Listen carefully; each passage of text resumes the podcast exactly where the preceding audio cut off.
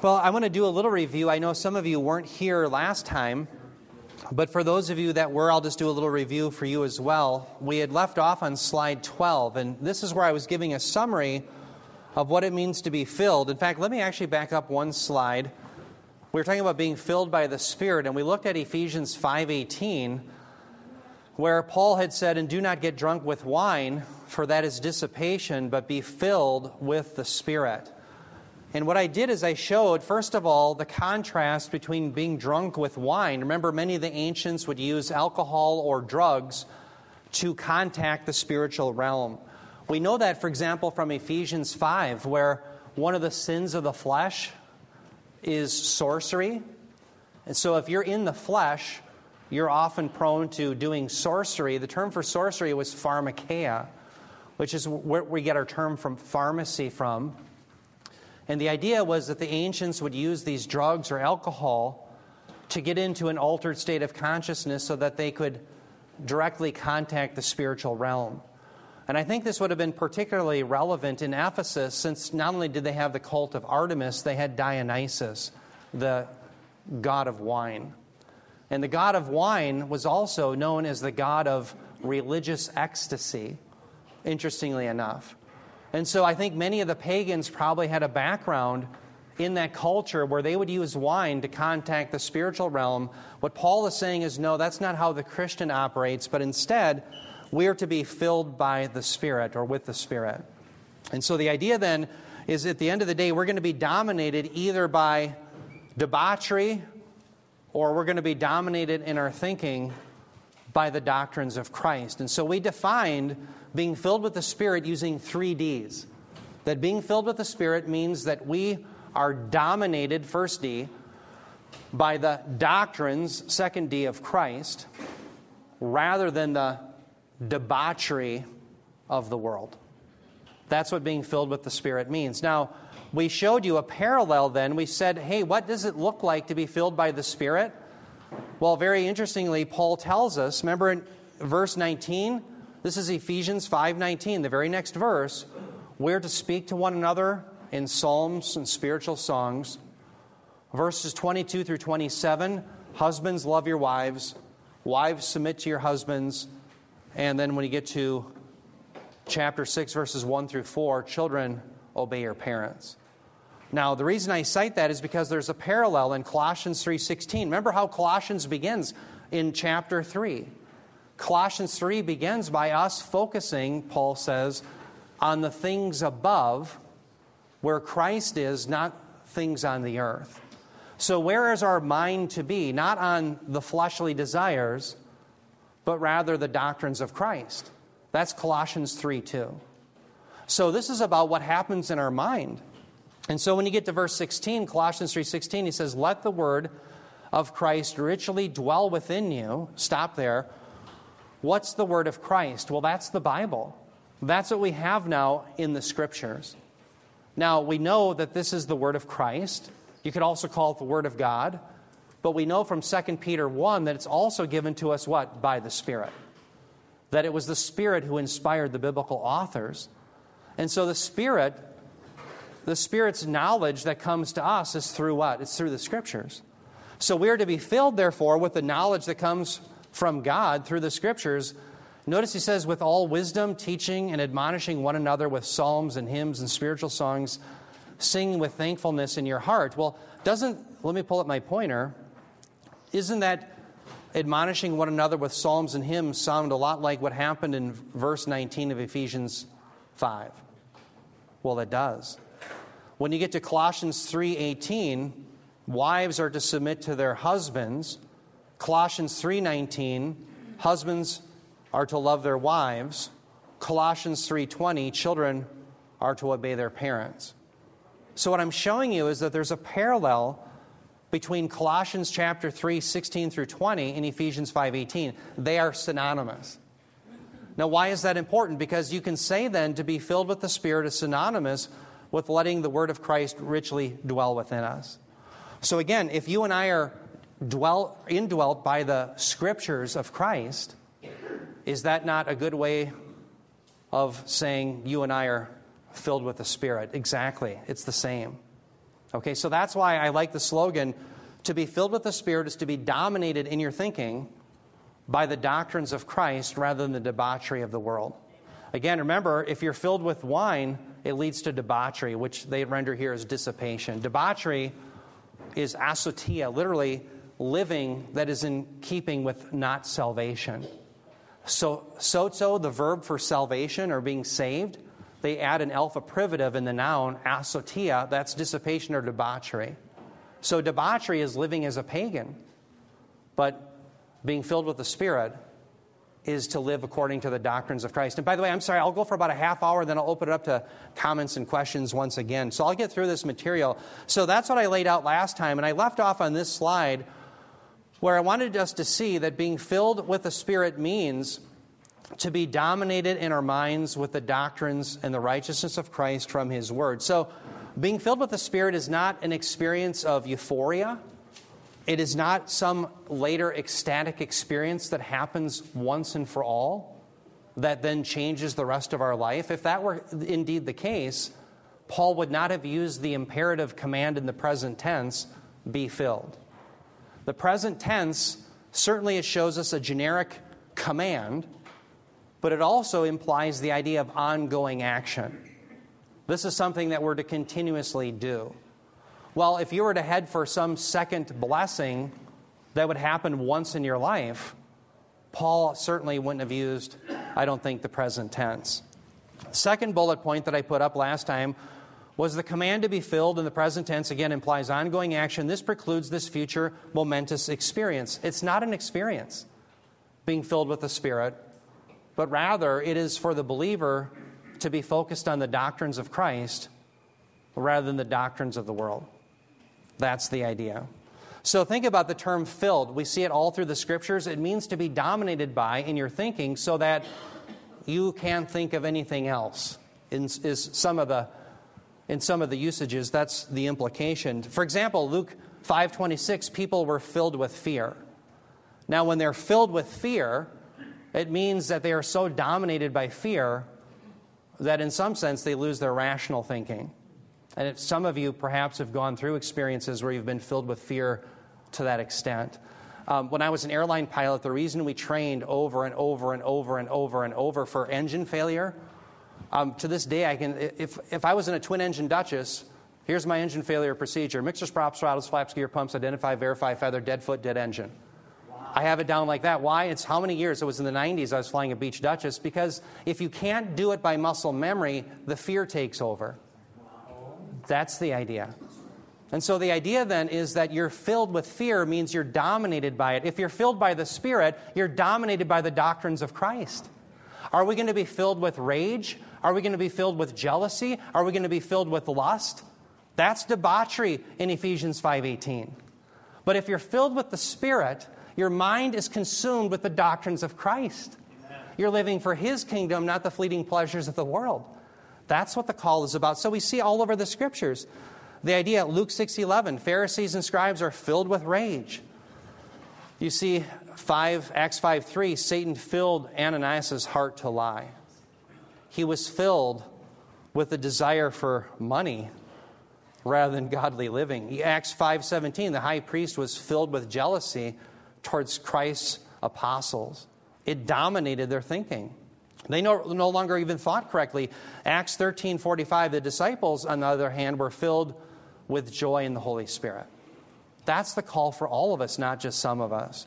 Now, with that, what I want to do is turn to what it looks like to be filled by the Spirit. And the first thing I want to mention is I want to talk about John 15 26, where we see the primary effect of the Holy Spirit coming is to bring about the testimony of Jesus Christ to bring about the confession of Christ. That is the primary role of the Holy Spirit. But I want you to remember that in context of John 15, 26, where this promise is given, you have this promise that Jesus is going to be leaving his disciples and he is going to ascend into the heavens. And in the heavenly realm, he's going to prepare a place for us that is in the New Jerusalem. So remember in John 14, he says, In my Father's house there are many rooms. If it were not so, I would have told you. I go to prepare a place for you. So let's stop there. Where's he going? He's going to heaven. He says, If I go to prepare a place for you, I will come again. So stop there. Is that us dying to go to be with Him? Or is that Him coming for us? It's Him coming for us. This is a rapture passage. I will come again, bring you to myself, so that where I am, there you may be also. It's a rapture promise that He is going to bring us to be with Himself, so that where He is, which in the heavenly realm, we'll be there also. Quick aside, remember in 1 Thessalonians 4, it says Paul, excuse me, Paul says that the Lord will descend with the shout of the archangel. And a lot of post tribulationalists will say, well, yeah, but when Christ descends, he just keeps coming down.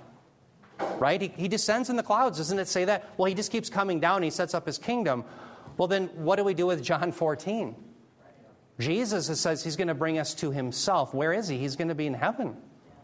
So when does that take place? My, my point in raising this is this is a rapture passage. It's the idea that we have this great hope.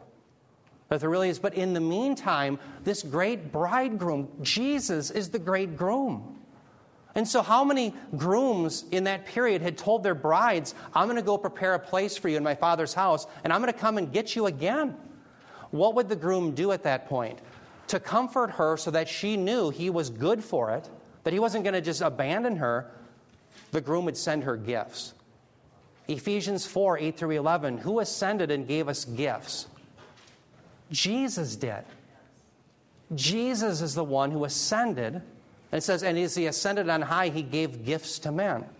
What's the greatest gift that he ever gave? Holy the Holy Spirit. And from the Holy Spirit, or by means of the Holy Spirit, we're given every other gift. That's what's being depicted. And so when you get to John 15, what I'm showing is that being filled by the Spirit means we confess Christ.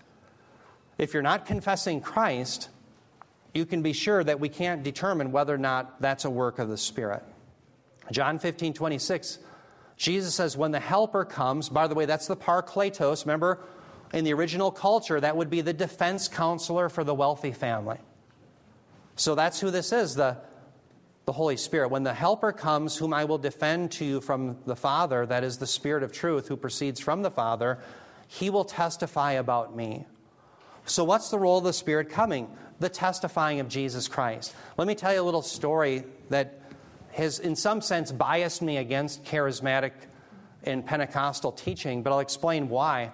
My wife and I met at one day years ago. I was a brand new Christian. I think her and I, we may have been just we may have been just dating at the time. I don't remember. It was so long ago.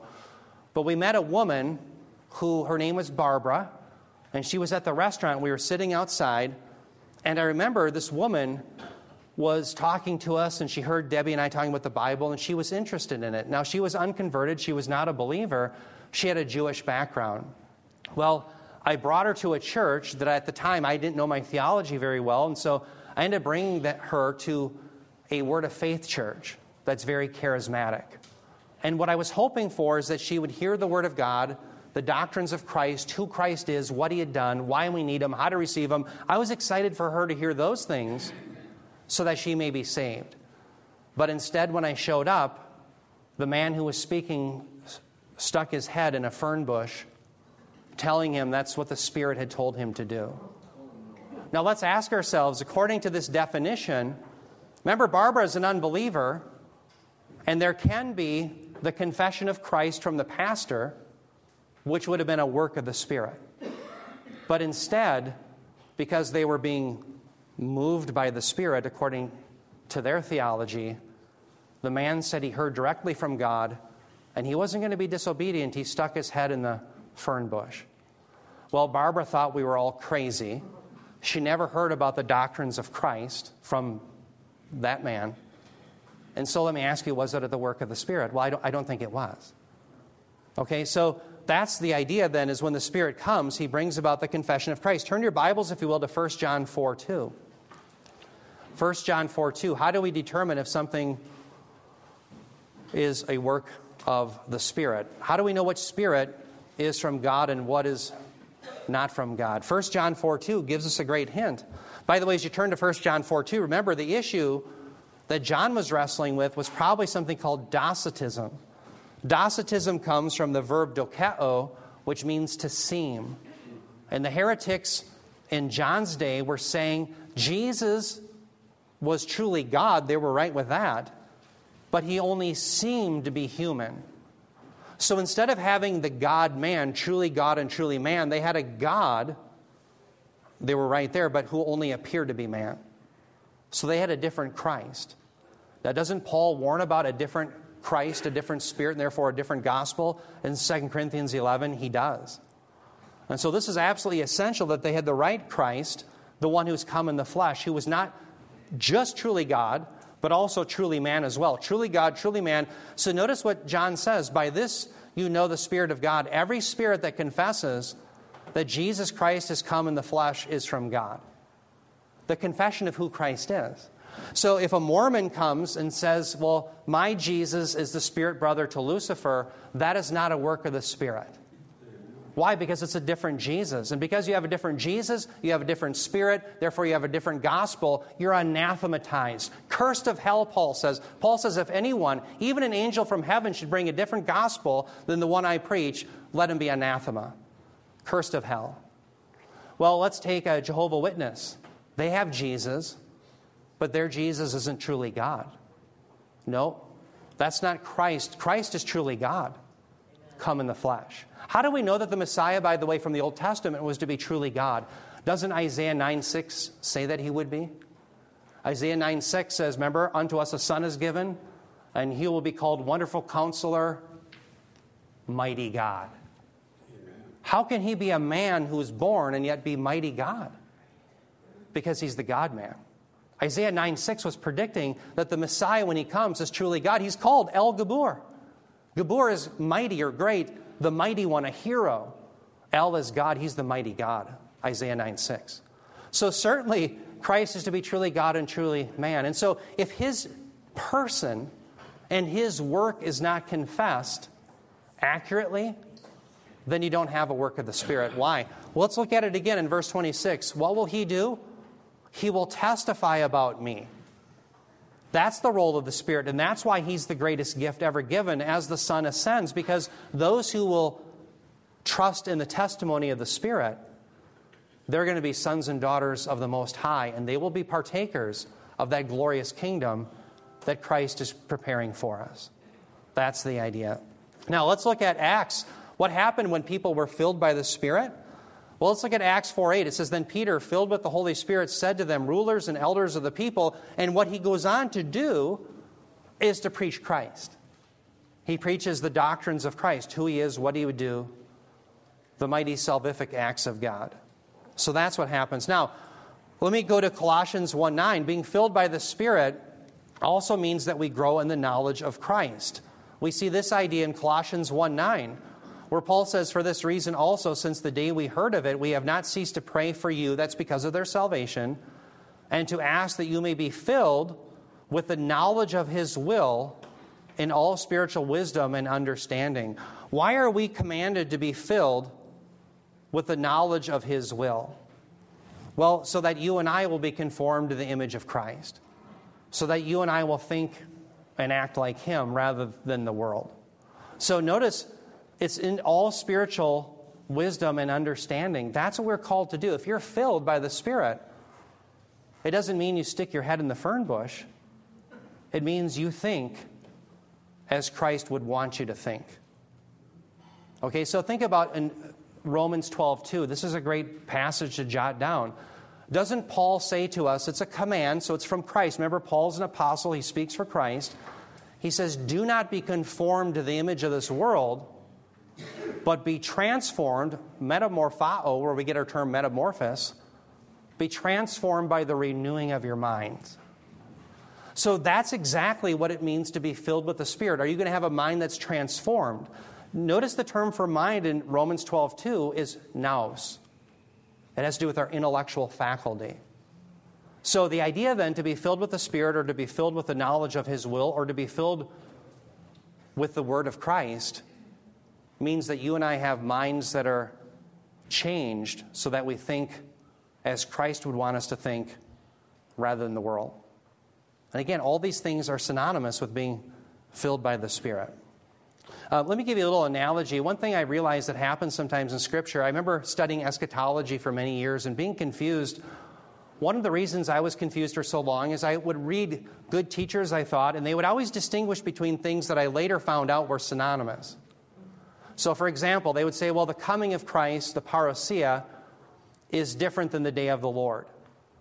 Well, why does Jesus say that he comes like a thief, his parousia? That's in Matthew 24. And then 1 Thessalonians 5, we see that the day of the Lord comes like a thief. Well, if one were to precede the other, one would cease to come like a thief. So when you start putting the data together, the 70th week of Daniel is precisely the parousia. It's a complex event, many days. In fact, in Luke 17, it says that the days of the Son of Man, plural, is synonymous with the parousia, the coming of Christ in Matthew 24. That's what we see. So the point is the 70th week of Daniel is the same as the parousia, which is the same as the day of the Lord. All those things are synonymous, they're not different. In the same way, I think we make too much of when it says be filled by the Spirit, in that somehow that's different than being filled with the knowledge of God. They're synonymous. That's the point. We have to see these synonymous relationships, and they're all over the scriptures. Let me show you another one. I want to talk about how I think the burden of proof for those who hold to the second blessing doctrine, the burden of proof is on them. What I'm going to show is that there's only one type of Christian, and that is those who have the Spirit.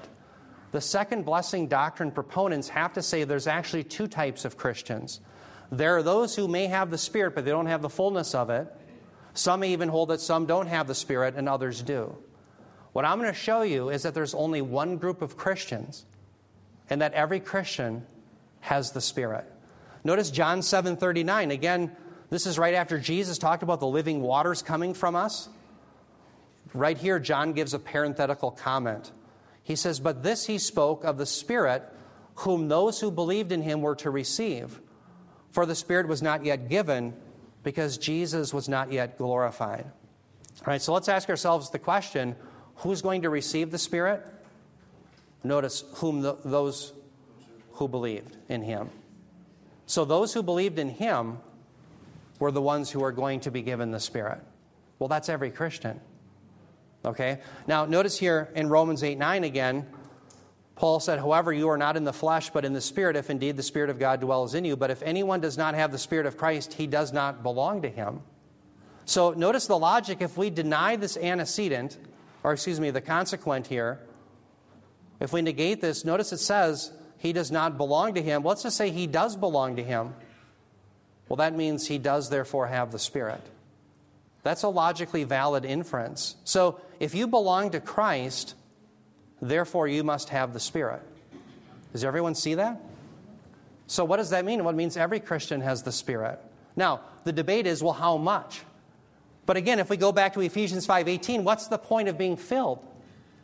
Well, if being filled is synonymous with letting the word of Christ richly dwell within us, being filled with the knowledge of God, so that we're dominated in our thinking by the doctrines of Christ rather than the debauchery of the world, well, then we realize, well, that's for every Christian too. Are some Christians to think like Christ, or are all Christians? Are some Christians called to obedience, or only. Are, some Christians, or all Christians? It's all right? So that's what I'm showing you is it's time and time again. I don't see where it's some and not all. Think about this, Ephesians 2.18 says, For through him we both. You might say, well, wait a minute, we both? That's two. We both have our access in one spirit to the Father. Well, wait a minute, what is the we both? Well, in the context of the passage is both Jews and Gentile believers. And so Jew and Gentile believers, meaning every believer, has access to the Father, what? In one spirit. It's over and over again. 1 Corinthians 12 13, the passage that kind of started this whole thing, where it says, For by one Spirit we were all baptized into one body, whether Jews or Greeks. Again, that's the big category of their day. What was shocking is that the Spirit would come not just upon the Jews, but the Gentiles as well. It's on everyone, whether slaves or free, and we were all made to drink of one drink. So again, we see that it's not for some Christians, but it's for all Christians. Now, one thing I want to point out is some have claimed that we are in fact lacking.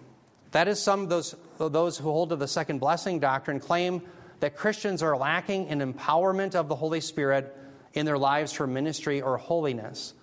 Well, if you hold to a one blessing, meaning every Christian has the Spirit, we see instead that all Christians are empowered by the Spirit for holiness and service. So let's just simply ask the question where in the scriptures does it show us that some Christians are lacking because they, they're not filled with the Spirit? Well, let's look at the data and see if we can conclude that no Christian is lacking. In fact, turn your Bibles, if you will, to 1 Corinthians 1 4 through 6. Let's begin there and let's see if there are some Christians who are lacking and therefore they should desire more. 1 Corinthians 1, verses 4 through 6. Notice here, Paul is thanking God for the salvation that they have in Christ. He says, I thank my God always concerning you for the grace of God. This is 1 Corinthians 1 4. I thank my God always concerning you for the space of God, excuse me, the grace of God, which was given you in Christ Jesus, that in everything you were enriched in him. Notice, stop there, in everything. In everything you were enriched in him. In all speech and all knowledge, even as the testimony concerning Christ was confirmed in you. Now, as we put up verse 7, notice on the screen, what's the purpose of them being given this grace in Christ? Well, notice we have a purpose statement, or you could say it's a result clause. They're really one and the same. So that you are not lacking in any gift, awaiting eagerly the revelation of our Lord Jesus Christ. Isn't it interesting? We're not lacking any gift as we're waiting for Christ to come. So the irony is in 1 Corinthians 1 7, remember the gift giver, Christ, is up in heaven making a place for us. We're eagerly waiting for him. This is a passage where we eagerly, eagerly are awaiting the rapture. And so what he says here is you're not lacking in any gift. The term lacking there, hustero, means just that, that you are not without. So who is that for? For every Christian. Every Christian is not lacking in any gift. So says the Apostle Paul, who speaks by the Spirit, who is inspired by the Spirit, the third person of the Trinity, to write what he wrote. So, the third person of the Trinity, the Holy Spirit, is telling us that no Christian is lacking in any gift. Notice in the box the term gift there is charisma. The very spiritual gifts that he ends up talking about in 1 Corinthians 12. So, wait a minute. I thought those who hold to the second blessing doctrine are saying some Christians are lacking some empowerment or some gift that they need for ministry or for holiness. But that's not what the Spirit says. The Holy Spirit says you're not lacking in any gift. Which way are you going to go? Are you going to go with the words of men who say you are lacking, or I'm lacking, or they're lacking, or someone's lacking? Or are you going to go with the Apostle Paul who's inspired by the third person of the Trinity? Because the Spirit's telling us that we're not lacking in any gift. Let's turn our Bibles to Ephesians 1 3 through 4, and maybe we're lacking in some spiritual blessing. Well, we'll find out the Apostle Paul says we are not. Ephesians 1 3 through 4. Ephesians 1 3 through 4.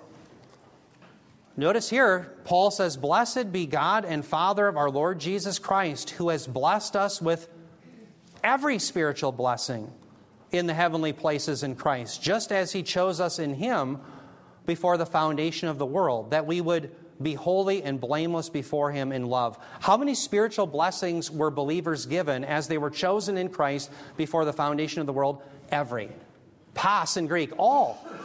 So, therefore, what are we lacking? We know we're not lacking in any gift, 1 Corinthians 1 7, but maybe we're lacking in a blessing. Well, not according to the Spirit, who inspired Paul to write Ephesians 1 3. We're not lacking any spiritual blessing either. Okay, so again, are you going to go with the words and the doctrines of men? Or are we going to go with the doctrines that come from the Holy Spirit? By the way, in Jeremiah, I want to have you turn to this, but jot down the passage, Jeremiah 31, verses 33 through 34. In that passage, what's very interesting is the promise of the coming Spirit would lead to this. Let me read you verse 34, Jeremiah 31, 34. He says, They will not teach again, each man saying to his neighbor, Know the Lord. He says, For they will all know me. How many are going to know him? The Lord when the Spirit comes? All of God's people. whether you're Jew, whether you're Gentile, whether you're Moses or one of the 70, whether you're one of, whether you're one of the 70 or you're part of the congregation, whether you're the lowliest or the greatest, if you've trusted in Jesus Christ, being brought by the Spirit, you're going to know Him. It's all. So, we have all blessings, we have all gifts, and that all of us will know the Lord as a work of the Spirit. Well, what about our work? Certainly, we need to be empowered by the second blessing they add, they advocate, the second blessing proponents. That we have to have the second blessing if you and I are going to be able to do the good works that God has called us to. Well, let's read 2 Timothy 3:16 through 17, where it says, All scripture is inspired by God and profitable for teaching, for reproof, for correction, for training in righteousness. Verse 17, here's the result, the purpose clause so that the man of God may be adequate, equipped for how many good works? Pass, every good work. For every good work. So let's think of the list that we've seen thus far. We know all Christians have the Spirit, Romans 8 9. How many Christians? All. We know from 1 Corinthians 12 13 that all Christians have been baptized in the Spirit. How many Christians? It says we were all baptized. All. Let's ask ourselves the question Are any Christians lacking any spiritual gift? According to 1 Corinthians 1 7, all Christians have every spiritual gift. What about every spiritual blessing? Ephesians 1 3, every Christian has every spiritual blessing. Well, what about being equipped for every good work? Well, again, the Spirit who inspires the Scripture says we're equipped for every good work. So, what are we lacking that we would listen to a second blessing doctrine or proponent. Well, of course, we're not lacking in anything. By the way, where did the scriptures come from? They're inspired by God, He's the agent, but it's by means of the Spirit. We see the same thing, 2 Peter 1.21. No prophecy was ever made by an act of human will, but men moved by the Holy Spirit spoke from God. So the irony is that here you have the Spirit giving us the scriptures, and they tell us that we're equipped for every good work, while second blessing proponents say, you're not equipped for every good work. Well, which are you going to go by? You're going to go by the words of the Spirit revealed in the Scriptures? Are you going to go by the teachings of men? I think that that's the challenge we all have to take very seriously. The Scriptures don't say some Christians have and others are lacking. It's all Christians have all of these things every spiritual blessing, equipped for every good work, that you and I have all that we need in Christ. Okay, so let me come to some objections. In fact, I'll, um, I'll just go five more minutes and I'll open it up here. Let me handle this Luke 11 13.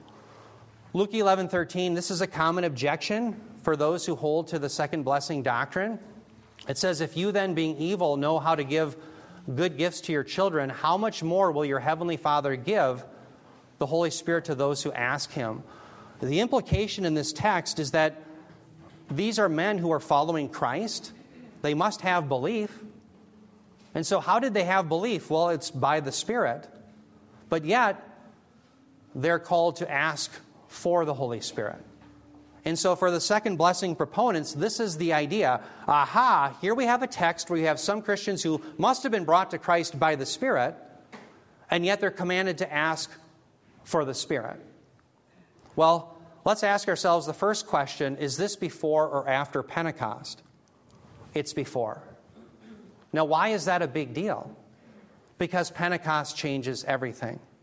I want you to think about elsewhere in Scripture are we commanded to pray for the coming of Christ? We are. In fact, we'll look at that next week in our sermon, in the Sermon on the Mount, where Jesus says, Pray like this our Father who art in heaven, hallowed be thy name. Thy kingdom come. It's an imperative. It's asking for his kingdom to come on earth as it is in heaven. So we are to pray for the coming of the Lord. In fact, in 1 Corinthians 16 22, at the very end of that verse, Paul says, Anyone, in fact, let me read it to you. I have it right here. He says, If anyone does not love the Lord, he is to be accursed. Maranatha. Maranatha is a term that's coming right from the Aramaic. It means, Come, Lord. Come, Lord. It's a, it's a, it's a request. Come, Lord. Come, Lord Jesus. Think about Revelation 22 20. Jesus says, He who testifies to you says these things. This is Jesus. He says, Yes, I am coming quickly. By the way, the adverb quickly means imminently. It brackets the whole book of Revelation. Revelation 1 1, the things that must take place imminently. Revelation 22 20, He's coming imminently. Imminence dominates the bookends of Revelation through the adverb and the noun tachus, which means at hand or imminently, soon. Okay, but notice right after that, then John says, Amen, come, Lord Jesus. It's an imperative. That's Revelation 22 20. So here's the question I'd like to ask you. When Jesus comes and we're reigning in, with him in the kingdom, are you and I going to still be praying for the coming of Christ?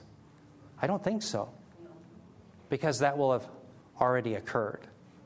The second question I'd like to ask of this text is how significant is Pentecost? And here I want to show you that it's those who hold to Pentecostal teaching, ironically, that are the ones, they're the proponents of the second blessing doctrines. There's many versions of it.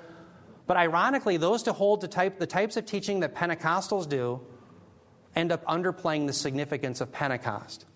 Because remember, it was Peter himself who said at Pentecost, according to Acts 2:16, that Pentecost was a fulfillment of Joel 2:28 through 32. Listen carefully. Joel 2:28 through 32 gives you the entirety of the last days. Let me show you how. Let's look at Joel 2:28. Peter says in Acts 2:16, this is a fulfillment of this. It's a fulfillment of this promise written some 900 years prior to the coming of Christ. Joel 2:28 through 30. It says, It will come about after this that I will pour out my spirit on all mankind. Let's stop there for just a moment. Does all mankind mean every single person? So we have universalism? No, it probably means not all people without exception, but all people without distinction. In other words, Jew and Gentile. Not just Moses, but all of God's people, as he said in Numbers chapter 11. Remember, he says, Oh, that all of God's people would prophesy. It's not going to be just Moses or some pope or magisterium, it's going to be all of God's people. That's where we have the doctrine of the priesthood of every believer. And your sons and daughters will prophesy, your old men will dream dreams, young men will see visions. Even on the male and female servants, I will pour out my spirit in those days. And then notice verse 30 I will display wonders in the sky and on earth, blood, fire, and columns of smoke. Well, let's talk about this for just a moment. When did this happen? When did the Lord pour out his spirit? Look at our chronology down here. We have the Old Covenant, we have the coming of Christ and the sending of the Spirit. Here's Pentecost. The Spirit's poured out here. That ushers in the last days, but isn't it interesting when you get to verse 30? When are these wonders with the sky filled with blood, fire, and columns of smoke? Well, that's in the 70th week. That's the last of the last days. So it's interesting, in verse 28 through 30, you have the whole last days bracketed. The whole last days, the whole epoch of time. The whole period is bracketed in just, what, three verses. Now, how do we know that this blood, fire, and columns of smoke happens in Daniel's 70th week? Well, let's read Revelation 8, 7 through 8. I'll read it to you. This is, by the way, the first trumpet judgment. It says, The first sounded, and there, there came hail and fire mixed with blood, and they were thrown down to the earth. Revelation 9, 1 through 2. This is the fifth trumpet. It says, Then smoke went up out of the pit like the smoke of a great furnace, and the sun and the air were darkened by the smoke of the pit. So in the 70th week of Daniel, you'll have blood, fire, and smoke. That's the end of the last days, because after that, Christ reigns. So in the, the great passage in Joel 2:28 through 32, what Peter's saying is, hey, this is being inaugurated now. Why? Because the Spirit's being poured out. He doesn't say that all of it's being fulfilled, but it's being put in motion. All right, let's keep reading. Joel 2:31 through 32 it says the sun will be darkened and turned into darkness and the moon into blood before the great and awesome day of the Lord comes. Stop there. When does the great and awesome day of the Lord come? Well, that's at the 70th week of Daniel. Remember, this is exactly what Jesus cites in Matthew 24 29. It's the very end of the 70th week of Daniel. It's right here. So, in Joel's teaching, he links it to the last days, which begins at the beginning, giving of the Spirit, and it ends in the final battle surrounding Jerusalem. Notice it goes on to say, and it will come about that whoever calls on the name of the Lord will be delivered. Let's just stop there for the sake of time.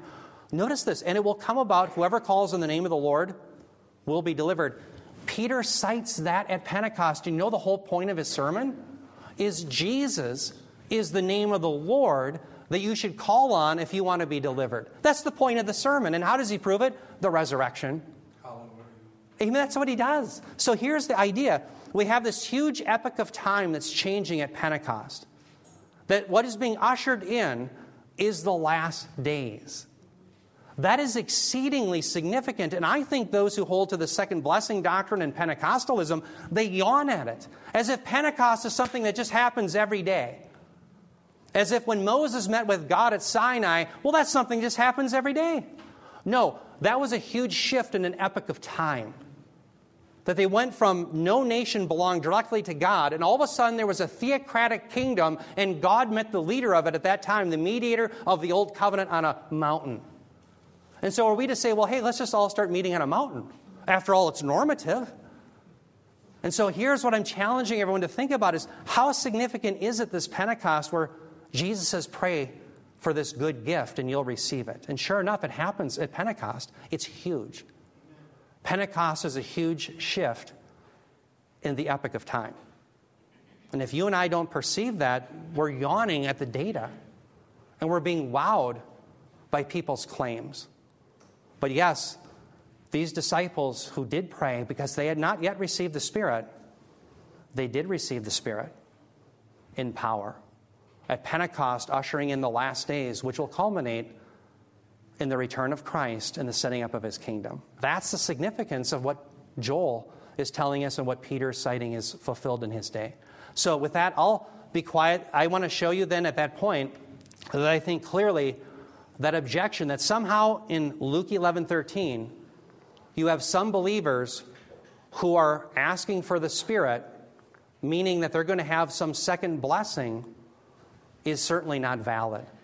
But rather, it's fulfilled in Luke Acts at the term, or excuse me, the time of Pentecost. The time of Pentecost is what fulfills that very thing. So, with that, um, I'm going to open it up to comments and questions. Uh, yes, Steve, and then I know we had um, another one over here too as well. Yes, Steve. By the way, it is Carly's birthday today. She's 28 years old. Happy birthday. Yeah. And so I often like to look at the flip side of the coin. You can you can see through Scripture that there's other people referred to as being you know I think Peter said to Simon the sorcerer, "I see that you're filled with evil and greed," and there's yes. a filling of people who aren't born again, and there, there's instances where they are filled with, you know, um, evil or greed or those types of things. Yes. And they're just being, we're, we're just being who we are. Yeah. They're being who they are. That's, they don't have to ask for more of that. They're just naturally being you know, un, you know, an unregenerate sinner, and that we right. were all there at one time. But that I was looking at um, when the Lord changes us, when we're born again, He this pouring out. Yeah. It's in um, Titus. It talks about how He's the washing of rebirth and renewal by the Holy Spirit, whom He poured out. I looked up the word pouring out. It's a gushing. Yeah. He, it's like standing in front of a fire hose. He doesn't limit it at all. He doesn't save a little bit for later. It's all gushed out, and we're changed. We're washed, and we're brand new.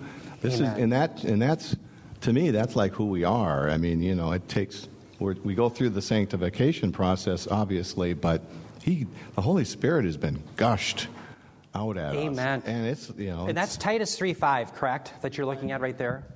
5 and 6, yeah. Yeah, so Titus 3, 5, and 6. So it's interesting. Titus 3, 5, and 6 is teaching much the same that John 3, 5 is teaching, that you must be born again, born of the Spirit, right? Born of the Spirit and water.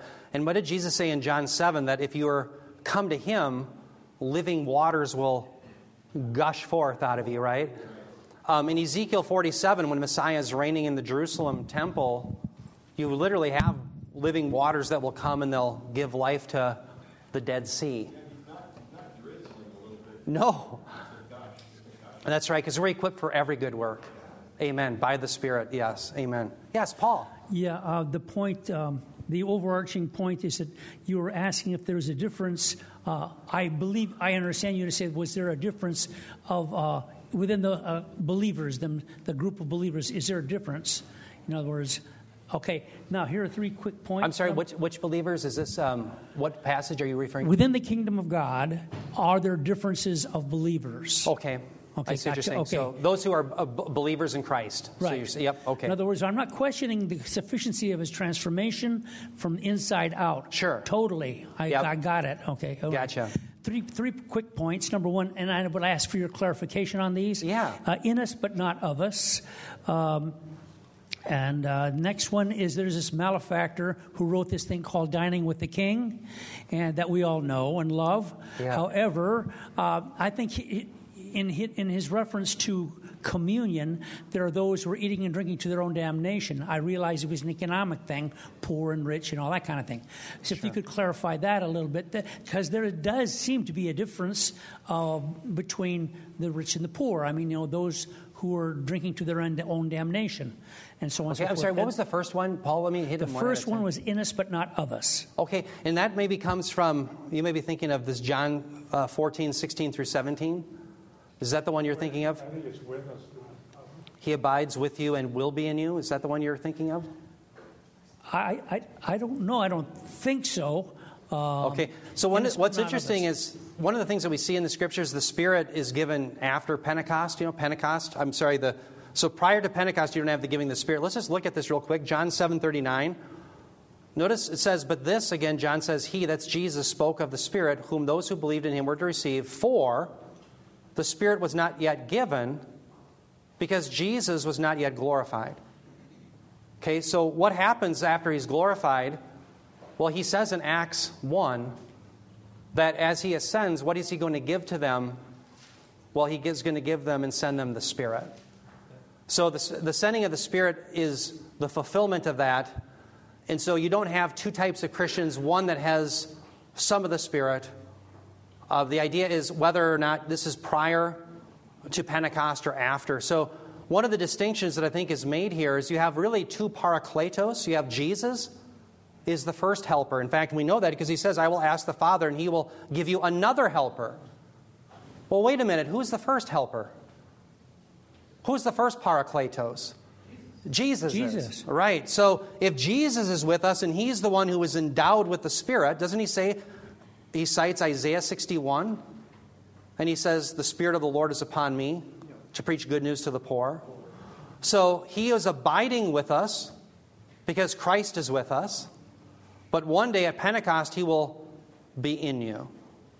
And that's the distinction that, yes, in some sense, through the work of the Messiah, he, by the way, the term for abide here, with you, we have the with you here, is the, the, the preposition para.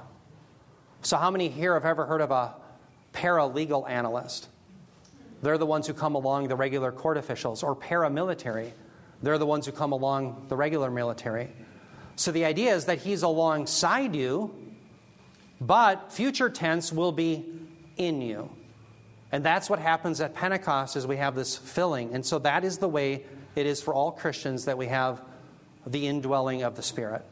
Um, the second one, what was the second one again? Oh, let's stick on this one real Okay. quickly. No, maybe we are going on to this. You, or maybe you're right. on yeah, what one. was the second one that remind me that. The second one was uh, okay. I think Oh, when judgment Bob at was the making Lord's the Supper. eating and drinking with the king, that um, Yep. and it even goes back to the one before, where uh, I think it's in the letter of Paul somewhere, where there Yes. those who were wolves in sheep's clothing who slipped into the group. You know, Yep, yep, yep. So you're talking about apostates. So those would never be genuine believers, correct?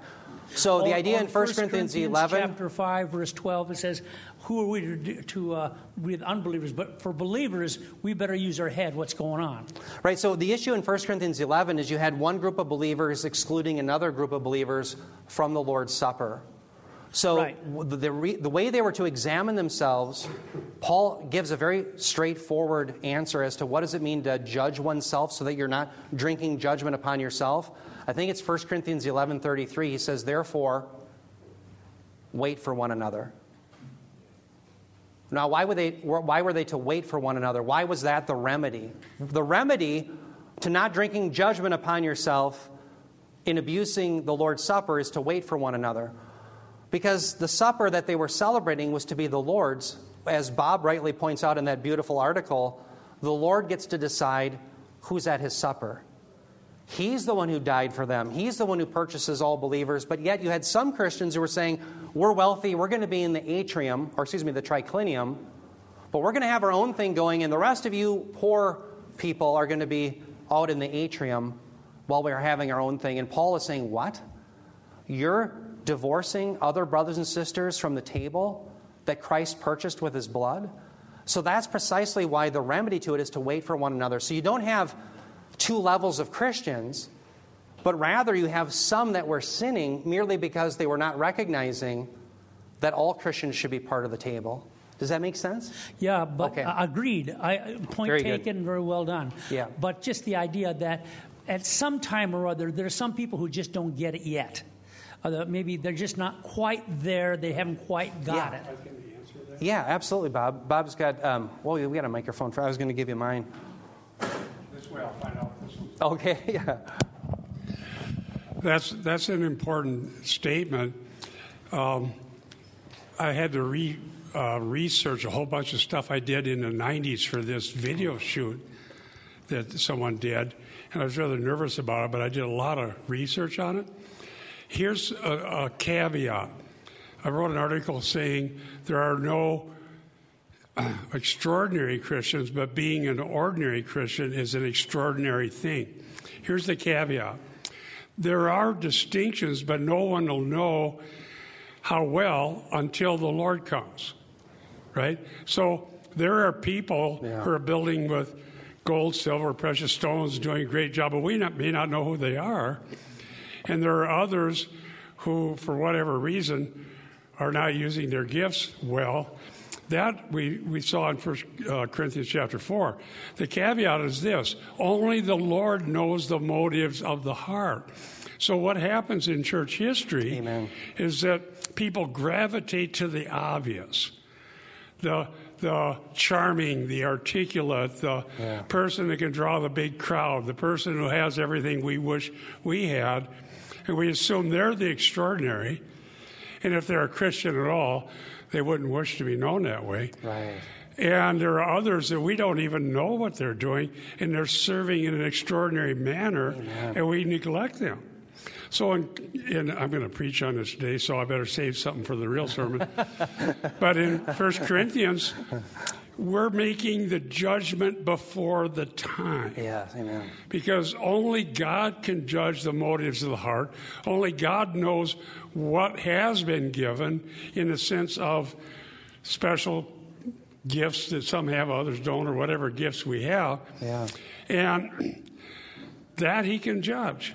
Amen. But we tend to judge with unrighteous judgment. Amen. And therefore, the people who are the godly people, I saw that uh, when I was interviewed, it just brought back to my mind. Yeah.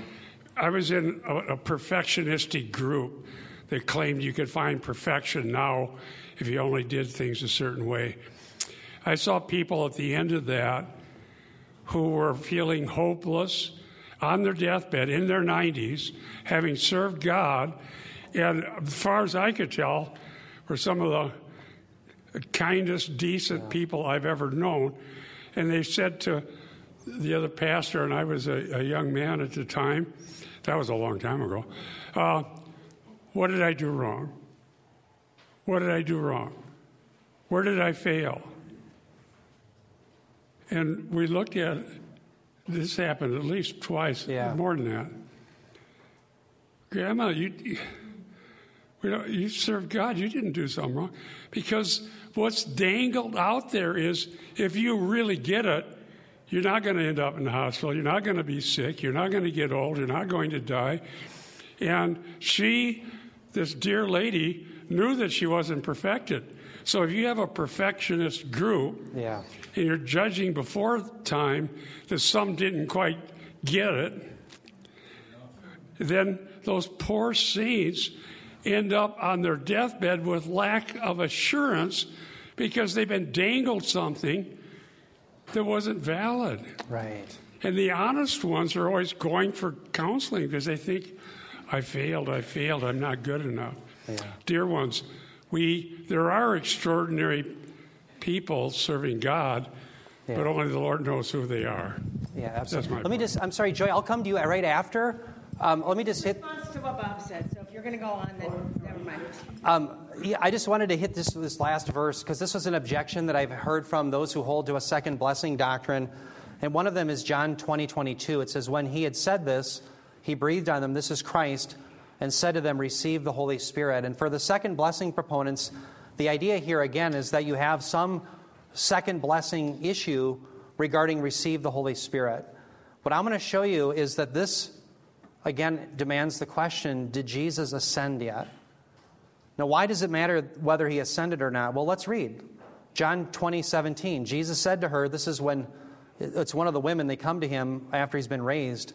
He says, Stop clinging, clinging to me, for I have not yet ascended to the Father. But go to my brethren and say to them, I ascend to my Father and your Father, and my God and your God. Now, why is that important? Because John 7 39, let's back up. why didn't they receive? They're going to receive the Spirit, but why hadn't they? For the Spirit was not yet given because Jesus was not yet glorified. Okay, so let's, let's go forward again. Let's put these all on the table. John 20, 17 is the morning of the resurrection. And Jesus saying, I haven't yet ascended, therefore was he glorified? No. Of course he wasn't glorified. Of course he hadn't sent the Spirit. Well, where does John 20, 22 fit in? That's the evening of Resurrection Sunday. This is the morning and this is the evening. So if Jesus hasn't been hasn't ascended yet, and therefore hasn't been glorified and couldn't therefore send the Spirit, according to John 7:39, which is inspired by the Holy Spirit, then why am I wrong when I give the answer when he breathes on them, he says, receive the Holy Spirit? That's a foreshadowing of what will happen at Pentecost. Again, why does this have to be future at Pentecost? Because the Spirit was not yet given, because Jesus was not yet glorified. So, if we're going to be good readers of the Spirit inspired scriptures, that has to be the way we understand it. We can't just read into a meaning that we like because it fits our doctrine. We have to read according to the way the authors were inspired by the Spirit to write. Authorial intent is the issue. I'm sorry, with that, Joy, did you want to hit something? I think we got a minute.